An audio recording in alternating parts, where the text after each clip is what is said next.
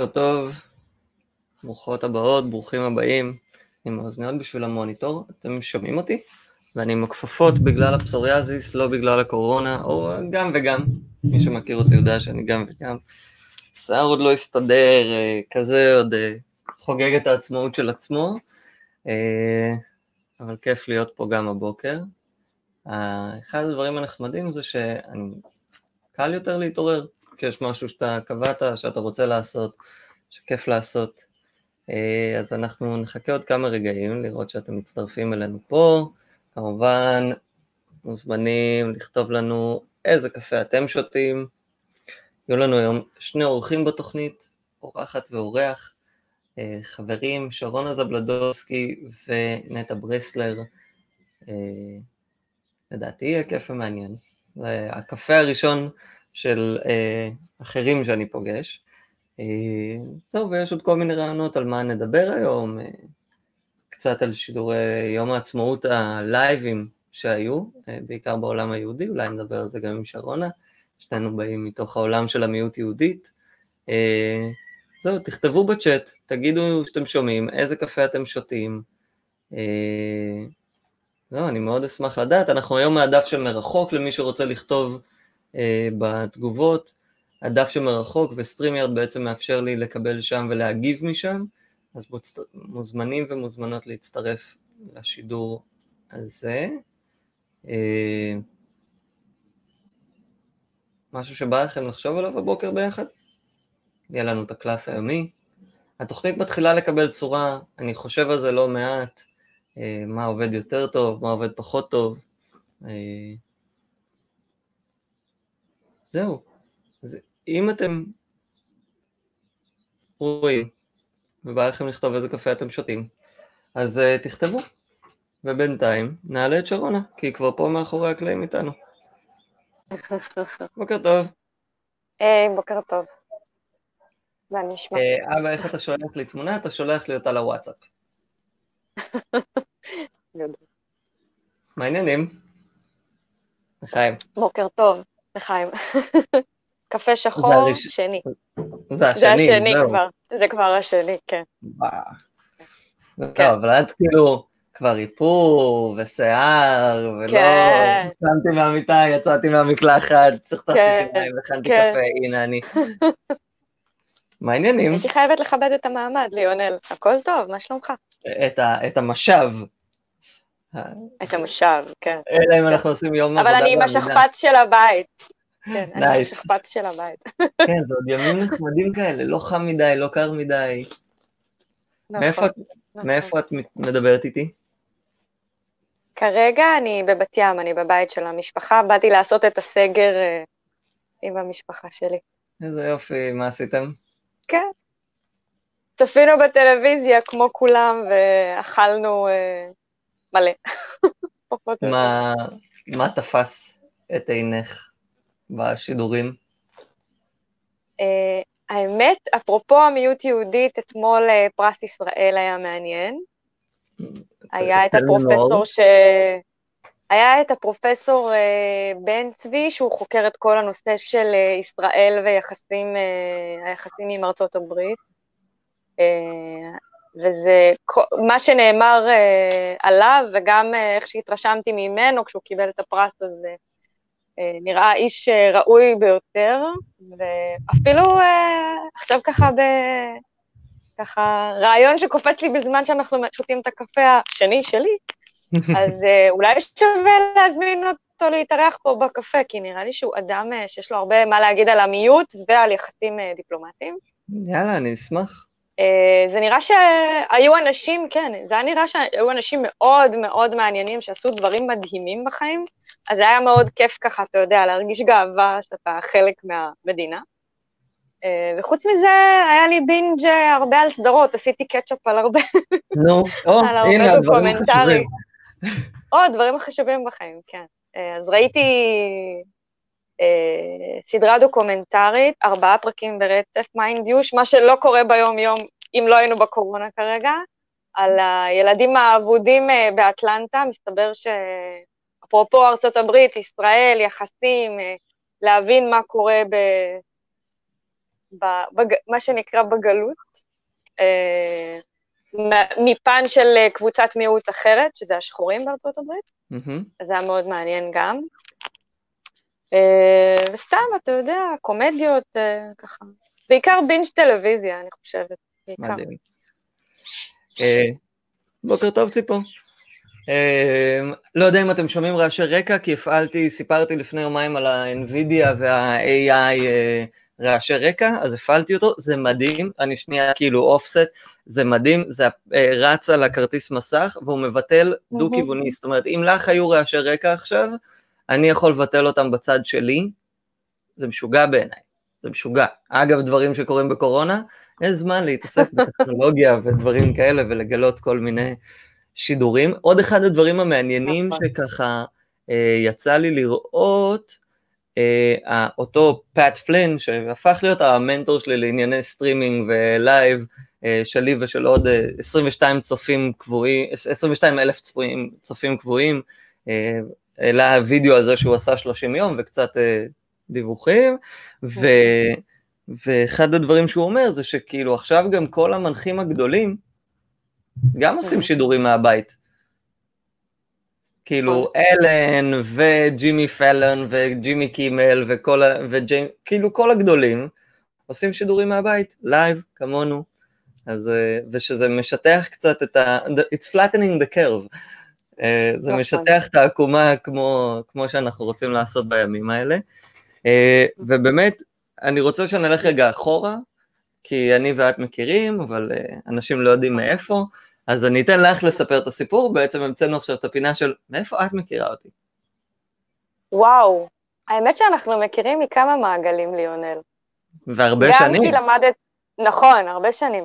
אתה גם למדת עם אחי, נכון. אז משם גם, משם גיל גם הנהדר, האמן המופלא. נכון, נכון. אחי האמן המופלא, אני לא אובייקטיבית, אבל הוא בהחלט אמן מופלא, אתם מוזמנים אה, לעקוב אחריו. גיל אה, זבלדובסקי, לגמרי, לגמרי, נכון, לגמרי כדאי. נכון.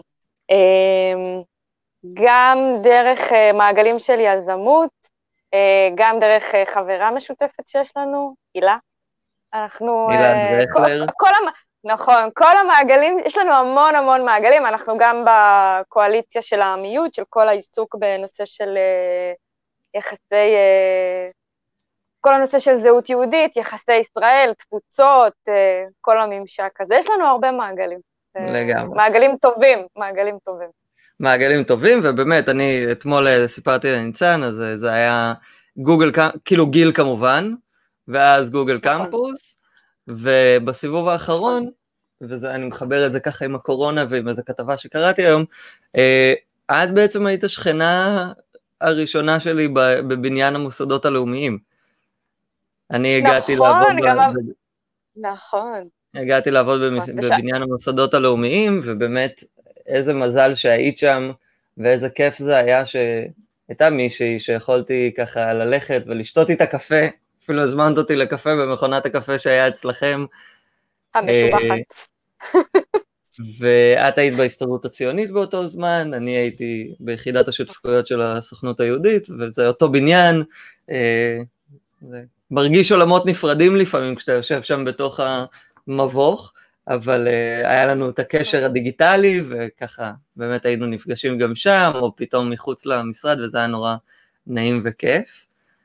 אה, אז בואי תספרי קצת מה את עושה היום. בשמחה. אה, אז אני מנהלת פרויקטים ואחראית על קשרי ממשל בעמותה שנקראת המרכז לחקר מדיניות מזרח תיכון.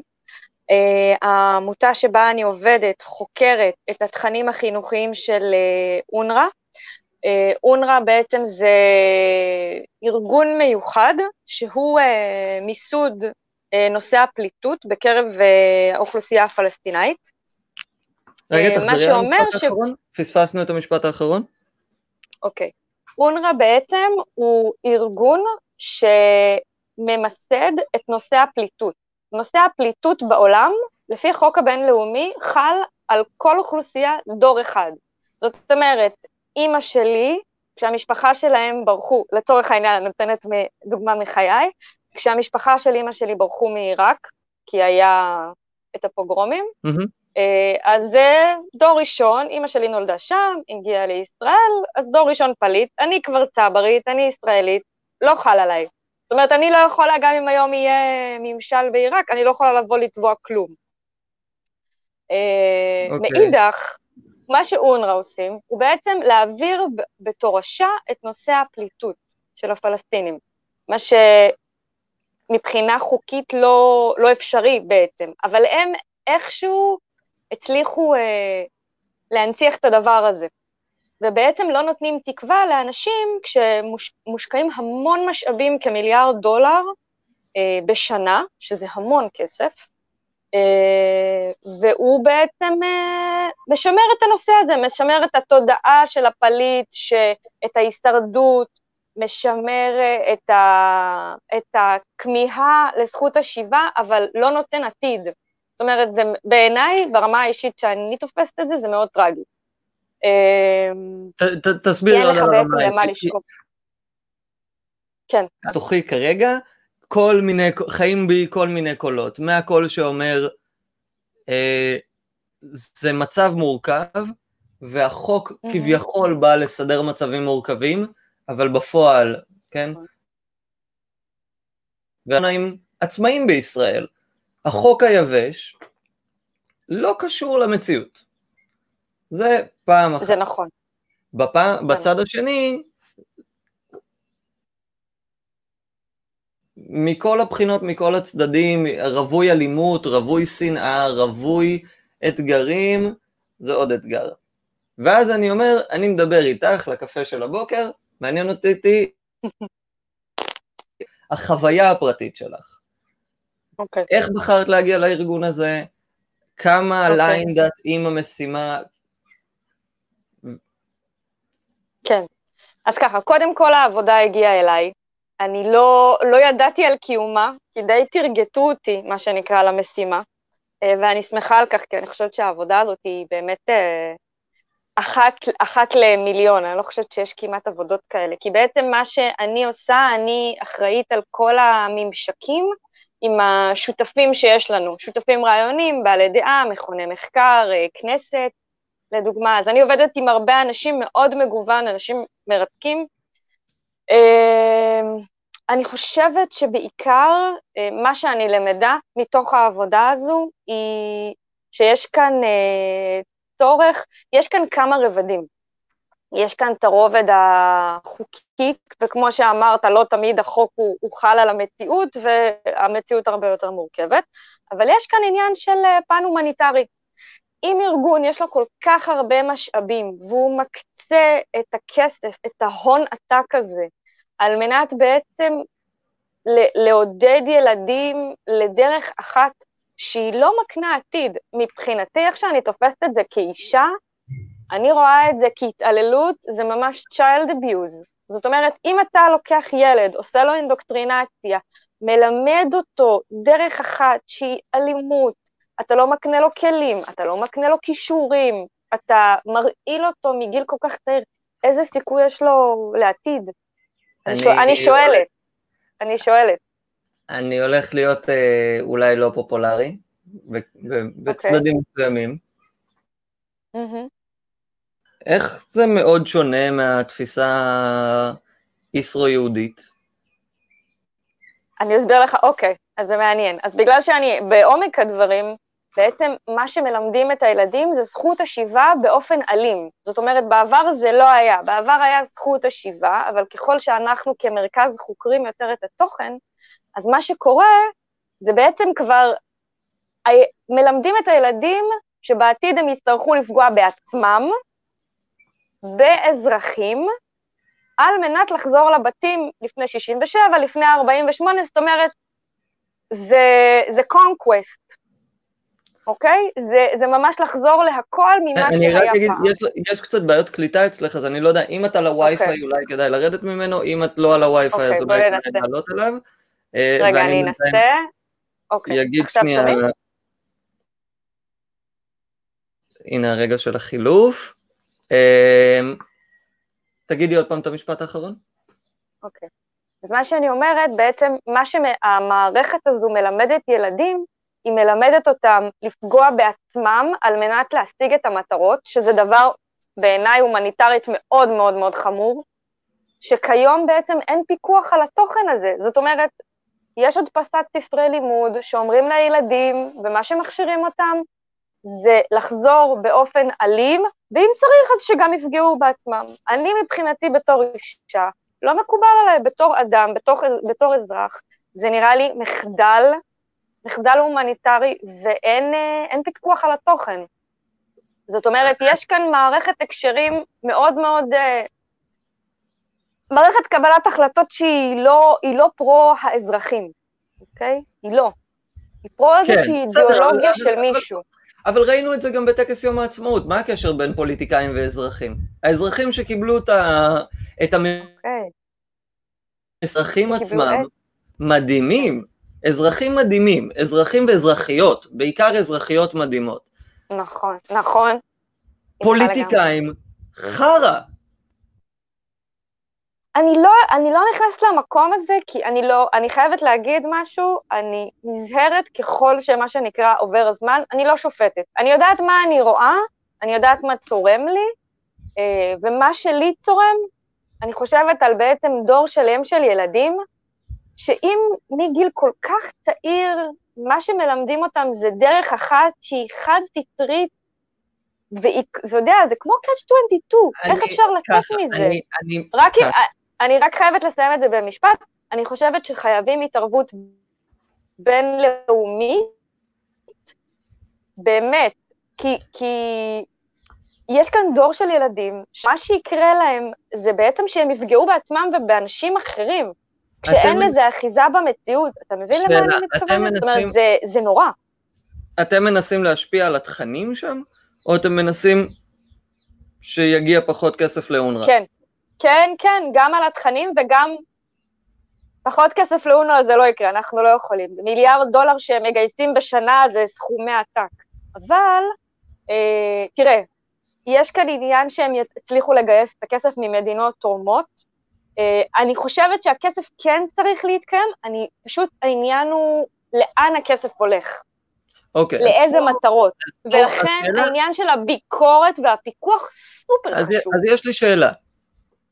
כן. ללכת בנתיב של פגיעה ישירה, כן? הרי הם הולכים ישירות על ישראל, ואתם באים, איך קוראים לארגון? המרכז לחקר מדיניות מזרח תיכון. מדהים. אה, ואתם באים מהצד הישראלי, אם אני מבין, ובוחנים את נכון. הסוגיה של מה היחס ללימודים כלפי ישראל.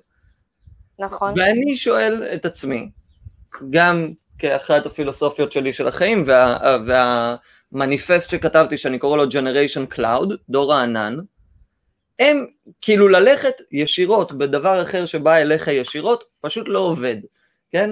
כאילו זה, זה כוחות מנוגדים וזה שני הקוסמים הנורא חזקים שאנחנו רואים שאחד מפעיל את הקסם הטוב ואחד מפעיל את הקסם הרע, אבל אנחנו יודעים כבר שטוב ורע זה עניין של הפרספקטיבה שלך, שלוחם החופש של צד אחד הוא הטרוריסט של הצד השני, ואני ואת הכרנו בעולמות של יזמות, והפרויקטים הכי מדהימים שאני ראיתי הגיעו מהעולמות האלה, בלי קשר בכלל למדינות לאום ולבלבולי מוח שתוקעים את העולם במקום הכי גרוע שלו.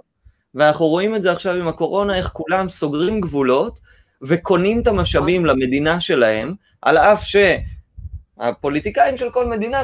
מפלגים את המדינה וקוראים אותה מבפנים, ברוב המדינות. שוב, המדינות שבהן יש אישה, כנראה שעושות את זה יותר טוב ופחות מפלגות, אה, אבל לא עדיף לבוא עם תכנים אחרים שבאמת ייתנו עתיד? יפה, אני, אני מסכימה. כל מה שאמרת כרגע לגבי התכנים, אני איתך במאת האחוזים, אבל יש פה קאץ', יש פה קאץ'. יש פה ארגון טרור, עכשיו ניכנס קצת יותר לרזולוציה, יש כאן ארגון טרור שמכתיב את התוכן החינוכי. משמע, כי עכשיו, צריך רגע לעשות איזשהו הסבר. בסדר, במקרה... ככלל, כארגון גג עולמי, כי הוא פועל גם uh, בעוד uh, ערוצים, הוא לא ארגון רע. מה שקורה כאן בירושלים ומה שקורה ברש"פ זה הרע, אוקיי? כאילו, ברזולוציה המקומית, יש כאן היבט שחייבים לפתור.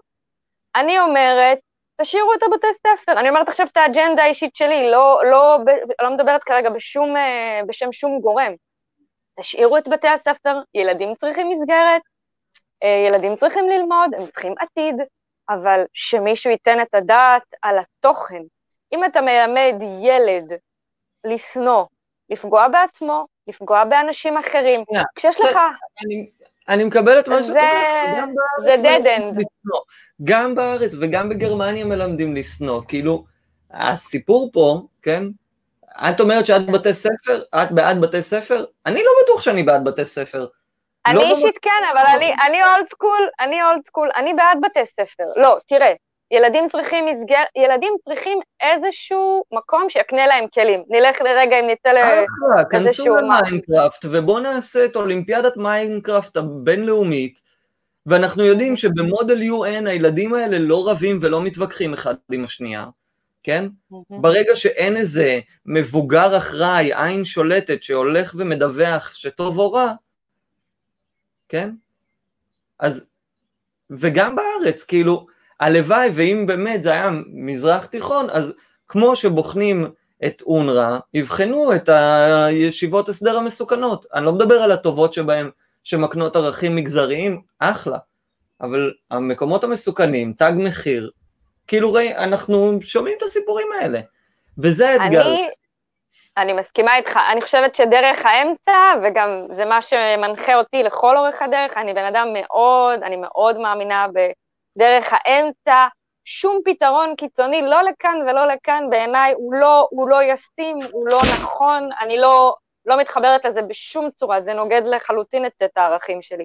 אבל כאן יש היבט שצריך לתת עליו את הדעת. ואני כרגע באתי להרים דגל ולהגיד, אוקיי, יש כאן מצב, ותודה על זה שאתה נותן לי לדבר על זה, כי זה נושא מאוד אה, אה, מורכב, נקרא לזה. אבל בסוף אני מסתכלת על זה, אני אומרת, תשאירו את בתי הספר. אני בעד שתשאירו את בתי הספר, אבל שמישהו יאכוף את התוכן, שמישהו יראה מה מלמדים ילדים. כי בסוף אותו כסף ואותם ספרים יכולים לתת להם עתיד. אז למה שלא ייתן להם עתיד במקום לבטל להם את העתיד? זה הרי, זה אותם המשאבים. ולכן אני אומרת, וכאן אני, מה שנקרא, אני אה, פותחת את המשנה שלנו ואת האג'נדה שלנו כמרכז, וכאן אני לא מדברת באופן אישי.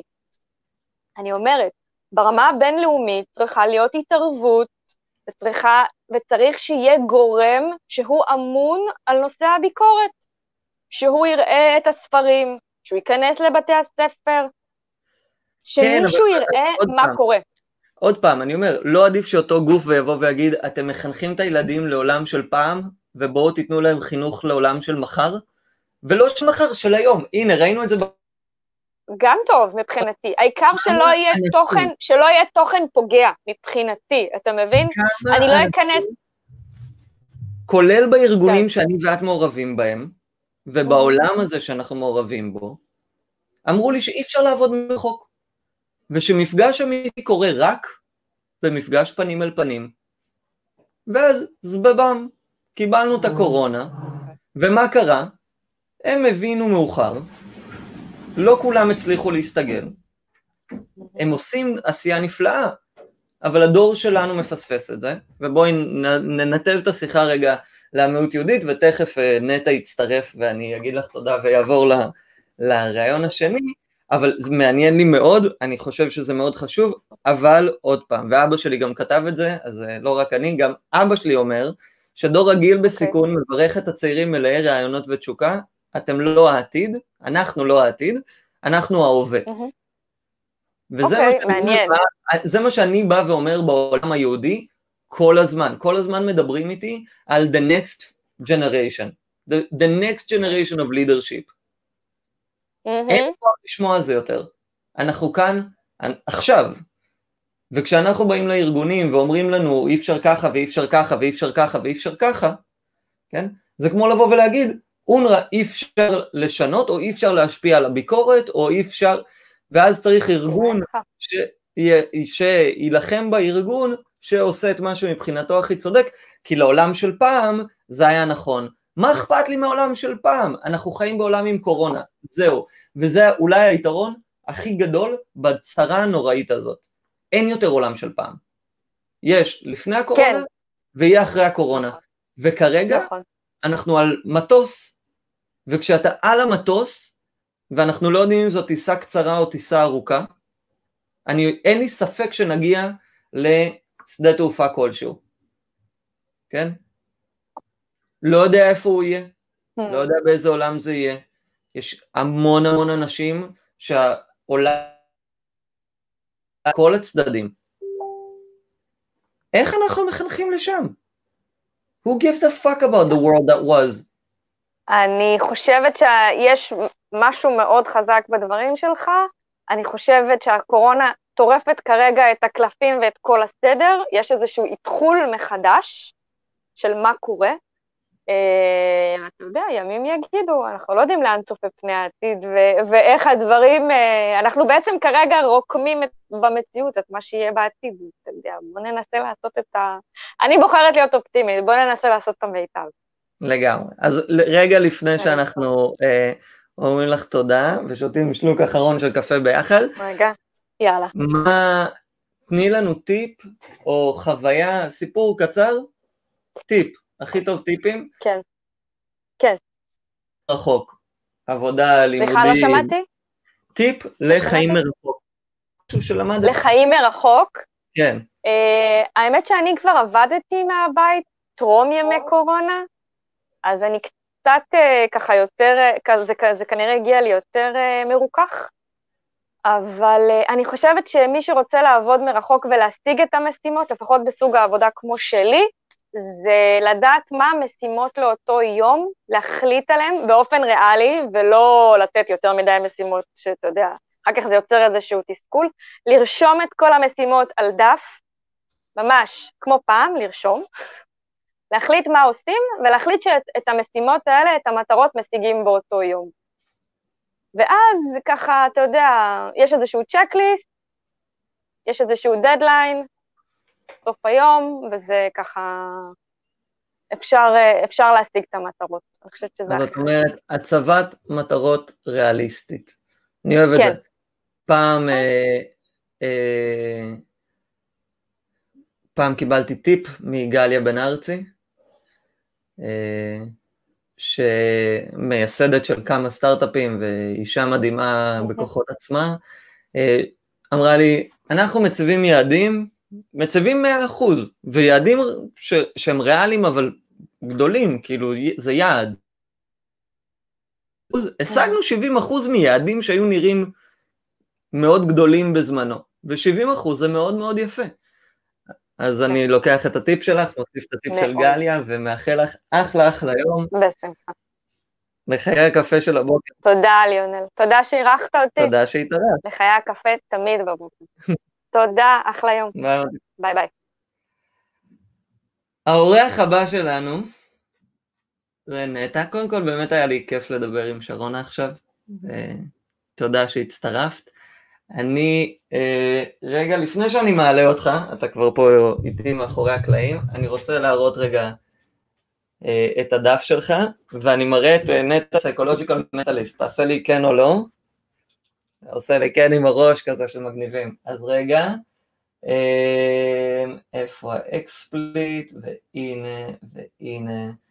אז זה נטע, נטע psychological mentalist, אמן חושים, העביר עכשיו את הדברים שלו למרחוק, יש לו mini cast ופודקאסט, ובאמת הבחור הצעיר הנפלא הזה עושה. אה, אנחנו תכף נספר מאיפה אנחנו מכירים, אבל אה, כנסו, נטע ברסלר, ותכף נעשה עוד קצת promotioning, אז אה, גם לכבוד שרונה וגם לכבוד נטע, אני שם את הקצר הזה. Millennials. We get the job done. ורגע, נעלם לי החלון שאתה נמצא בו, הנה אתה,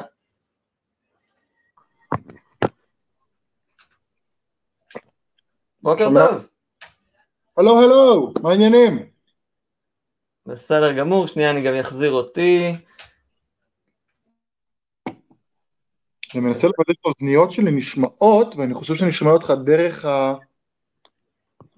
אמ, רמקול ולא דרך האוזניות, אבל לא נורא, אתה שומע אותי בסדר? שומע אותך נפלא. אוקיי, אז לא צריך אוזניות. אז תספר לנו רגע, מי אתה, מה אתה ואיך אני ואתה מכירים? קודם כל, אה, אנחנו מכירים מגרעין ענת. אומנות כן. נותנת תרומה. אה, שנינו מתעסקים בלהביא את האומנות שלנו לעולם ולנסות להביא בשורה חדשה דרך אומנות ודרך לדבר אומנות, אה, לחנך דרך אומנות, לתקשר דרך אומנות. שזה יופי של המשך לשיחה הקודמת. השיחה הקודמת עסקה בחינוך, אונר"א, חינוך לפעם, ובאמת גרעין ענת בא ואומר, חבר'ה, יש, יש דברים שתמיד היו, ובואו נוציא אותם מעצמנו ומהביחד שלנו. אז כן. אה, מי שרוצה להכיר עוד את גרעין ענת, אה, אני תכף אשים פה כזה. אז סליחה שהפרעתי לך. עוד עליך. לא. בסדר. עליי, אני נטע, אני מאוד אוהב קסמים. אה, כשהייתי בן שש קנו לי ערכת קסמים בארצות הברית, ולא ידעתי איך לדבר אנגלית בכלל. ואז אה, למדתי לתקשר עם אנשים סביבי דרך קסמים, בלי מילים. אה, ונראה לי שזה מה שאני עושה גם עד היום. כאילו, אני מתעסק באיך אנחנו חושבים, פסיכולוגיה, קוגניציה, השפעה, שכנוע. אמ, היומיום שלי, לא, לא כשיש קורונה בחוץ, זה להופיע אה, עם מופע שנקרא שמונה שקרים, אה, שמתעסק בשמונה אלמנטים של המחשבה האנושית, זה מופע של אמנות חושים, ועם הרצאה שנקראת במחשבה שנייה, שהיא מסבירה את אה, כל מיני כלים של שכנוע והשפעה, מאיך נוצרת תפיסה, איך אפשר להשפיע עליה, איך נוצרת אמונה, לא אמונה דתית, אלא אמונה כאילו בליף, איך אנחנו מאמינים למשהו בכלל, למישהו, לפוליטיקאי, לקוסם, לאיש מכירות. אז זה, זה העולמות שלי. אוקיי, אז בוא תבחר קסם של העולם האמיתי, ותחשוף לנו את הקסם מאחוריו. כן? כן, יאללה. אתה רוצה שממש אני אראה לך משהו? קצת ברור. יאללה, בוא נעשה איזה משהו. תן לי, רגע, לא אמרת איזה קפה אתה שותה. לא... קפה אני שותה. האמת ששתיתי היום אה, קפה אחד הפוך שהכנתי, אבל אה, עכשיו ממש אני לא שותה קפה אלא שייק ירוק. אני נכנסתי לעולמות השייקים הירוקים. זה מסוג הדברים שקורים כשאתה גר בעין כרם. האמת שזה לא קשור לעין כרם, אה, זה איזשהו, אה, יש לי מאמן חדש, לא, כאילו מאמן עסקי חדש, והוא מאוד מאמין בגישה הוליסטית, אה, גם של בריאות וזוגיות וספורט וזה, מעבר לעסק עצמו, והוא מכריח אותי לשתות כל יום שייק ירוק, אחרת אני מפסיד, מפסיד במה? בחיים. יפה. אני צריך לחשוב, אני בטח הייתי עושה את זה פודקאסט אחד ביום, או סרטון יוטיוב על משהו חדש שמעניין אותך. כן. כדי איך לנצח את החיים. כן, כן, האמת שעכשיו אני די עושה את זה, אני עושה כן, את, ה. את המיניקאסט, אבל נדבר על המיניקאסט אחר כך. בוא נעשה משהו מעניין רגע. נשלב גם חלק מהקסמים וגם קצת מההרצאה שלי. אמ, באיזה יום בחודש נולדת? כאילו באיזה תאריך? 18. 18. ואתה מזל? איזה סרטן. מזל? סרטן. אז זה נראה לי או 281 או 287. 281, 287 נראה לי נכון. אמ, פה הטוש הלבן שלי, הנה.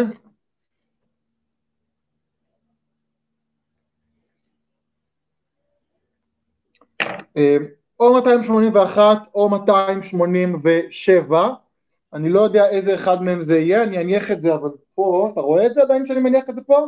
אני רואה שזה שם. עכשיו שם זה מספיק, זה לא יזוז. אני לא רוצה להסתיר את זה, אוקיי. ונשתמש גם בקלפים. אה, אני רוצה להגיד אה, גילוי נאות, אני שונא קלפים. אני הפסקתי להופיע עם קלפים במופעים שלי, אבל אני רוצה להסביר לך קסם אחד, אז אני רוצה להסביר קסם קלפים. אז אמ, אתה מכיר קלפים אני מניח, נכון? מספרים, צורות, כל העניינים? אני אבקש ממך להגיד לי אמ, מספר בין 1 ל-52, אבל לפני שאתה אומר את המספר הזה, אני רוצה להראות לך את הסדר של הקלפים. אל תזכור אותו או משהו כזה, רק אני רוצה שזה יישב לך בראש, סבבה? אני עובר איתך לקלפים, פשוט תן להם לעבור אותך ותסתכל, אתה לא צריך לזכור, אתה לא צריך שום דבר ספציפי, פשוט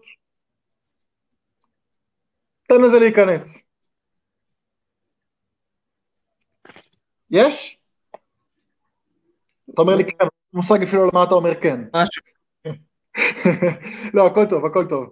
אמ, אני הולך להוריד קלף קלף אל השולחן.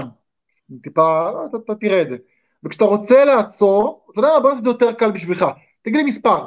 מספר בין 1 ל-52. 50. בין 1 ל-52, 50. כן. אוקיי, אוקיי. הקופסה אגב אני אשים בצד, כל הקסם הוא בקופסה. אחת, שתיים, שלוש, ארבע, חמש, שש, שבע, שמונה, תשע, עשר, אחת עשרה, שתים עשרה, שלוש עשרה, ארבע עשרה, חמש עשרה, שש עשרה, שבע עשרה, שמונה עשרה, תשע עשרה, עשרים. עשרים ואחת, עשרים ושתיים, עשרים ושלוש, עשרים וארבע, עשרים וחמש, עשרים ושש, עשרים ושבע, עשרים ושמונה, עשרים ותשע, שלושים. שלושים ואחת, שלושים ושתיים, שלושים ושלוש, שלושים וארבע, שלושים וחמש, שלושים ושש, שלושים ושבע, שלושים ושמונה, שלושים ותשע, ארבעים. ארבעים ואחת, ארבעים ושתיים, ארבעים ושלוש, ארבעים וארבע, ארבעים וחמש, ארבעים ושש, ארבעים ושבע, ארבעים ושמונה, ארבעים ותשע, חמישים. שלוש לב. מדהים. מדהים שבחרת שלוש לב. אתה בטח תוהה לעצמך למה זה מדהים, אני אסביר לך למה זה מדהים, כי אמרתי לך... מי שמכיר אותי יודע שאני מוצא סיבה לכל דבר.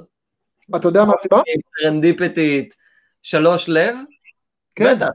אחותי ובעלה הם משפחת לב, ויש שם שלושה ילדים. מדויק. ולא רק זה האמת. יש יום הולדת היום, שלכן אם זה היה שתיים לב זה היה יותר הגיוני, אבל היינו שוכחים את לירון. אז שלוש לב זה כאילו... אוקיי, סבבה, אני, אני שמח שמצאת הסבר, גם לי יש הסבר. אמ, וזה הסבר טוב. אני אמרתי לך בהתחלה שאני אנסה להשפיע עליך, שזה מה שאני עושה בחיים שלי, אני מתעסק בהשפעה ואיך עושים בחירות ואמונות, ואמרתי לך שזה יהיה 271 או 278. אגב, אמרתי לך, כל הכסף הוא בקופסה, הקופסה של הקלפים זה כל הקסם. אמרתי לך שזה יהיה 281 או 287, מה שמעניין בזה שאם הופכים את זה, כתוב כאן אה, שלוש לב. עכשיו, זה, זה מעניין בעיניי, כי, כי אתה אומר לעצמך, רגע, נטע, אני לא אידיוט, אוקיי? כאילו, לא יכול להיות ש-281 ו-287 ואז שהופכים את זה, לא נראה לי שאתה מאמין לי. אני יודע שאתה טוב במה שאתה עושה. אוקיי, סבבה, אבל אני אמרתי לך שזה אני רוצה ללמד אותך. עכשיו, זה לא, זה לא הסבר אמיתי, זה, זה שקר. כל הסיפור הזה זה טריק, זה טריק זול, אוקיי? הקסם האמיתי, כמו שאמרתי לך, הוא בחבילת קלפים, או בקלפים עצמם גם. הקלפים האלה נראים לנו כמו קלפים רגילים, אבל אם תסתכל מקרוב, אתה יכול לראות שהקלף הוא בחלק הזה רגיל, ובחלק הזה הוא שלוש לב. אני אראה לך את זה מקרוב, אתה רואה? כל הקלפים האלה הם, הם בצד אחד שלוש לב, ובצד אחד סתם קלף. אתה רואה את זה? Mm-hmm. עכשיו זה טריק זול. כולם הם גם שלוש לב וגם קלף אחר. יפה. כשאני מראה את זה ככה, זה נראה כאילו כולם שונים, ולא משנה איפה תעצור אותי, אני אעשה ככה ואני אסתיר את הפינה. עכשיו אגב, זה מעניין לשאול למה אנחנו בכלל מאמינים לזה, וזה הסבר אחר על הנחות יסוד, ואיך אנחנו מפענחים את העולם, ו- ולמה זה עובד עלינו, ועל זה אני מדבר בהרצאה שלי, להסביר למה המוח נופל לזה. אבל זה לא מרשים אותך. זה טריק זול, כמו שאמרתי. אני באמת השפעתי עליך לבחור חמישים. ויש לי הוכחה, אני אמרתי לך בהתחלה שכל הקסם קורה בחבילת קלפים. ובאמת בחבילה, אתה רואה שעל הברקוד שלה כתבתי חמישים. נייס. אבל זה, אתה אומר, קטן, אולי, אולי יכולת לשים לב, אם זה לא מספיק גדול וברור, אז גם כאן כתבתי לך בענק. חמישי. אז uh, תודה. יפה, קיבלת מחיאות כפיים פה בצ'אט. מגניב. אה, איך כל הסיפור, אתה הרי עובד עם קהל. נכון. איך קורונה? אמ, קודם כל לא כיף. אמ, כאילו, בוטום ליין, האנשים עדיין שם. אנשים עדיין רוצים אמ, איזשהו בידור אינטליגנטי, אנשים עדיין רוצים לחוות דברים חדשים. אף אחד לא שינה את מה הוא רוצה לחוות. הם רק שינו את הפלטפורמה. אז אני עושה גם, גם את ההרצאה וגם את המופע שלי במתכונת זום. אני קמתי מאחורה, אתה לא רואה כרגע, אבל יש מין אה, אולפן קטן עם סאונד ותאורה וממש אה, עמדת מחשב, אז uh, אני יכול לעשות גם משם וגם להופיע משם, אז זה, זה מבחינת הפורמט עצמו, הפלטפורמה. ומה שגיליתי זה שזה לא... זה פחות משנה איך זה מועבר, יותר משנה מה מרגישים. אחד הדברים שאני שומע הרבה אמנים אומרים זה שמאוד קשה להם להופיע לשקט. נכון. נגיד נכון. בזום אתה עושה מיוט אול כדי שישמעו אותך כמו שצריך וכזה, אבל אמנים חיים בשביל מחיאות כפיים וקהל שואג. כן, או אפילו קשה. בשביל הבוז, אפילו יש, כאילו אפילו הבוז מלמד המון אמן והדרך הקשה. איך זה להופיע במיוט אול? אמ, זה מאוד מוזר, זה קודם כל זה דורש ממני להיות, א', להכתיב את הטון כמו שאני מכתיב במופע, אבל אני כל הזמן מחפש uh, בשבועות האחרונים איך אני מאפשר להם לפרוק את המתח. כי קסמים הם all about כאילו compression and release, ו... ואז בין אם זה לאפשר להם לעשות כאלה, או בין אם זה להמציא איזה ריקוד ניצחון קטן שכולם יכולים לרקוד אצלם בבית. אמ, אני אפילו אספר לך בסוד, ולכל מי שמאזין, שפעם אחת אפילו רימיתי, ואמרתי להם שכשהם רוצים הם יכולים לעשות unmute ולמחוא כפיים באמת, וכדי לעודד אותם לעשות את זה, אני שמתי laugh track, שמתי applause track, כדי שהם יחשבו שאנשים אחרים כבר עושים את זה, אז הם יצטרפו גם. כי מחיאות כפיים זה דבר שהוא מאוד, אה, הוא, הוא של קהל, אומרת, אני מוחא כפיים אם גם אחרים מוחאים כפיים, זה מין signaling כזה. נייס. Nice. כן. מה ברמה האישית, איך התקופה הזאת תופסת אותך? איזה מילניאל, אתה גר לבד, אתה גר עם שותפים, איפה ההורים בכל הסיפור? אני גר בן כרם לבד, אה, כרגע נמצאת איתי שי, הבת זוג שלי, אה, גרים פה ביחד בעין כרם. אמ, האמת שבעין כרם לא מרגישים את הקורונה כל כך. היא הסופר פסטורלי פה, ונעים, מלא בטבע, אמ, ברמה אישית די טוב, הרבה עומס, אני חייב להגיד, אני בתקופה די עמוסה, אה, בגלל שנפח ההופעות ירד, אז גם התחלתי איזושהי אה, כמה שעות מהצד בתור מעצב UX, אז אה, אתה יודע, גם, גם נפח ההופעות ירד וגם כמה שאתה גובה על הופעה ירד. אז אה, אנשים מצאו את הפתרונות שלהם להתגמש. אז UX זה הפתרון שלי. UX לא שונה ממה שאתה עושה בחוויה. ממש נכון. ממש נכון. בסוף להבין איך אנשים חושבים. זה לא רק איך הם חושבים, אלא איך הם משתמשים. מי שלא יודע, UX זה user experience, זה תחום uh, שאנחנו מכירים בעיקר מעולמות של uh, באמת מחשבים. אני רגע מביא ספר, uh, אחד, ה, אולי הגורו בתחום של חוויית משתמש זה טל פלורנטין, והספר שלו, uh, יש פה תמונה של טל, uh, היום הוא עובד על סמוראי שעושה תקצירים, וטל, אני אשמח לארח אותך, לא יודע אם אתה רואה או לא, אבל אתה תקבל ממני את הלינק הזה כי אני אשמח לארח אותך. ואחד השיחות המעניינות שיש לי עם טל ועם UXרים אחרים זה על זה שבאמת אנשים מתייחסים ל-UX בתור חוויית משתמש במסך, אבל חוויית משתמש זה כל מה שאנחנו עושים. כאילו, נכון. בית קפה זה חוויית משתמש, חוויית השירות, כל האלמנטים השונים של מה גורם לנו להרגיש, אתה אומר שזה מה אנחנו חושבים, אני אגיד שזה מה שאנחנו מרגישים אולי. חוויית כן. המשתמש, חוויית משתמש טובה גורמת לך להפסיק לחשוב, יותר להרגיש ולהרגיש את מה שרצית, ה- ה- המן מאחורי, ולא משנה אם האמן פה הוא השף, או, והבעלים של המסעדה, או בעל החנות, או משרד הבריאות, או בית החולים, כן? אז כן, למתג את כל הבדיקות של הקורונה כדרייבין, ושאתה בא עם האוטו ועובר איזה תהליך כיפי, כשאתה בעצם עובר בדיקה לראות האם אתה חלית או החלמת כזה, זה חוויית כן. משתמש. חד משמעית. ו... וחוויית כמו משתמש טובה עובדת עלינו ולא אנחנו עובדים בה. כן. אני, אחד הדוגמאות הכי טובות שאני אתן לזה זה, אני מאוד מכיר את הדבר הזה, בעיקר מברנינגמן ומידברן, כחוויה של גם כמי שיצר חוויות עבור אנשים וגם מי שמשתתף בהמון חוויות בסביבות האלה, והיה במידברן שבו הכרתי את ניצן, 2018, אה, פשוט חבלול, חבלול זה כשמותחים חבל בין אה, שניים, כמו בשדה תעופה או תור לכרטיסים או כזה, והיה כתוב תור.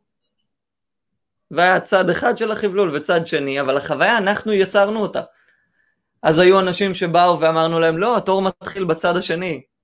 כן, אנחנו אחרונים בתור, ויצרנו תור, ופתאום תור הופך לחוויה, לימים שמענו גם איזה ספר שאנחנו מאוד ממליצים עליו, שנקרא The Man on Mountain Top, איזה Audible Original שמדבר על חוויה של תור, אז חוויית משתמש ככה אה, בגדול. כן, אני ממש מאמין גם ש... קודם כל, מה זה אני מאמין? אני... גדולים ממני מאמינים שהמדיום הוא המסר, הצורה, המקום שבו אנחנו עושים אינטראקציה יכול להשפיע על האינטראקציה יותר מאשר התוכן שלה, זאת אומרת. הממשק מגדיר לנו את, ה... את התקשורת. אתה רואה את זה גם ב stories, אתה רואה את זה גם בטיק טוק, אתה רואה כאילו, כשמגדירים לנו מהם חוקי המשחק, אנחנו משחקים אחרת. במרחוק אחד הדברים שאנחנו אומרים זה שאנחנו מתמחים במתודולוגיה וטכנולוגיה ואנחנו בעצם הצד האנושי של חוויית משתמש. אני חושב שאנחנו לומדים יותר ויותר וכולנו השתתפנו בשיחות זום יותר טובות ושיחות זום פחות טובות ואני חושב שיש חוויית ממשק ויש חוויית משתמש. מה שאתה אמרת עכשיו, הממשק מייצר לנו, לדוגמה בזום, שכולנו ריבועים, אבל ממש לא אותם ריבועים בין שיחה לשיחה. מי שיודע לעבוד עם הממשק הזה, יודע ליצור בו עולמות שלמים. כן. ומי שלא יודע, כנראה שזה השיחות שאנחנו פחות מרוכזים בהם, או שיותר קשה להיות בהם. אז אני חושב שיש חוויית ממשק וחוויית משתמש, כמו UI, כאילו UI ו-UX, אני מסכים. אני חושב שקשה להפריד באמת ביניהם, אבל זה, לא, זה גם לא נראה לי נושא השיחה באמת. בתכלס, החיבור אצלי, במה שאני עושה בין UX לבין אומנות מחשבות, אמ, זה להבין תבניות מחשבה. זה להבין כשהמשתמש אמ, נכנס לאנשהו, מה, מה הכי סביר שהוא יחשוב, או מה אני יכול, איזה נאג' אני יכול לעשות לו, בין אם זה נאג' עיצובי או בין אם זה נאג' קוגנטיבי. זה מעניין, כי אתה עוד פעם שם את, ה, את, ה, את, ה, את המשקל על חשיבה. ואני חושב ששוב, זה כן. עניין של רגש. זה, כאילו, זה ההבדל בין מישהו שחושב אמפתית למישהו שאתה מרגיש אמפתיה. יכול לבוא מישהו שלמד את החשיבה האמפתית, מה בן אדם חושב ורוצה ש... תגרום לו לחשוב, להרגיש כאמפתיה, לעומת מישהו שייתן לך חוויה לכל החיים, כי הוא באמת היה אמפתי. מסכים, אני מסכים. אני... זה מעניין. להעביר את זה לעולם הדיגיטלי, אני מקווה שמרחוק מצליחים לעשות את זה כמו שצריך.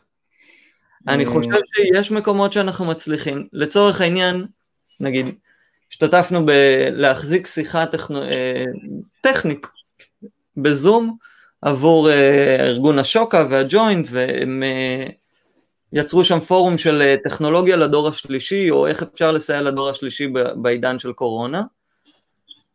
ואני חושב שאחד הדברים, זה היה קצת מסורבל להעביר 150 איש לחדרי breakout וכזה. העניין שם היה לגרום לאנשים להיות בנוח עם זה שזה לוקח זמן.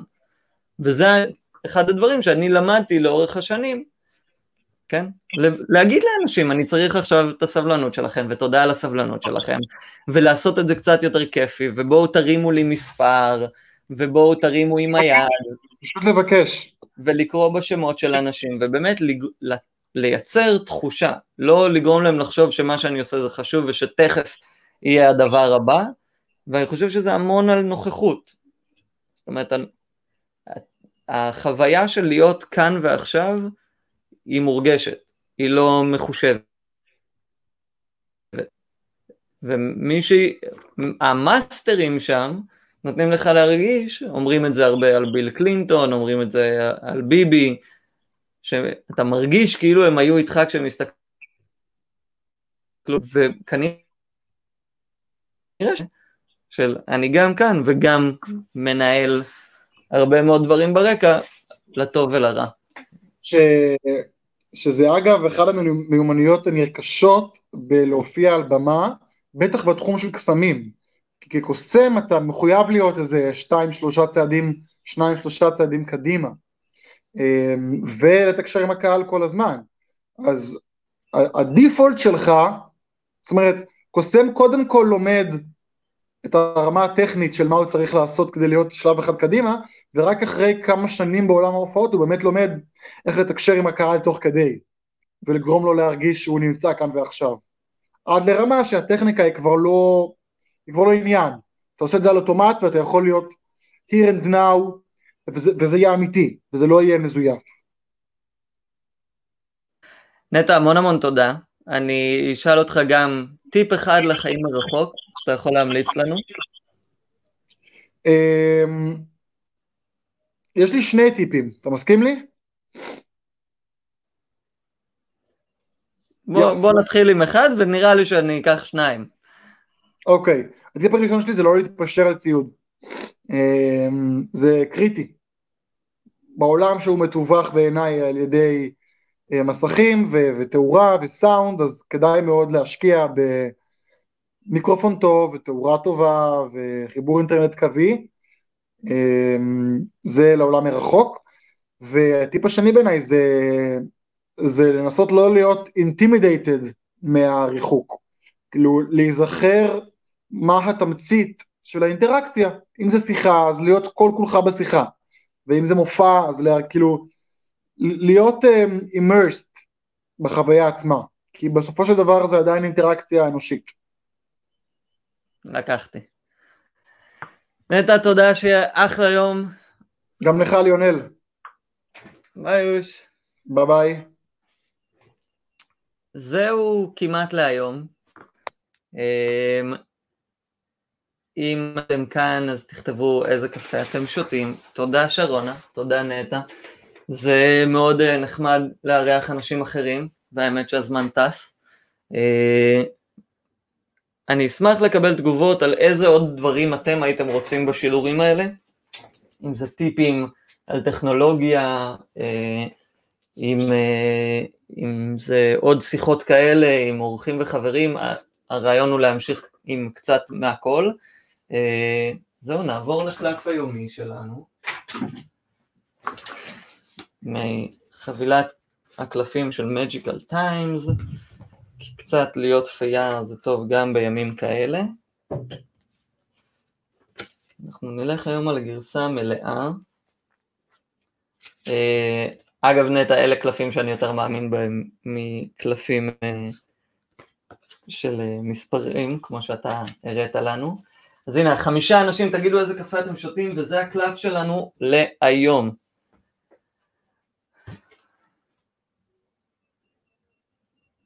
לבדוק את העניין של הפוקוס פה. discernment.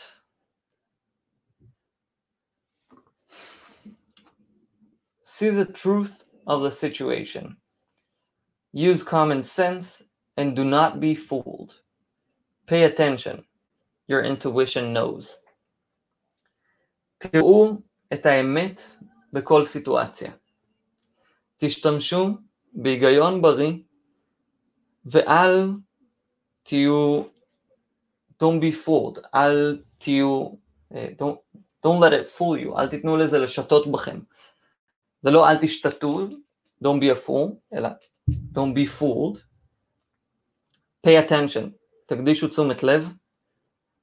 האינטואיציה שלכם יודעת, ואני לא יודע באיזה מצבים אתם ולמה זה רלוונטי לכם, אבל זה מרגיש לי כמו קלף נפלא.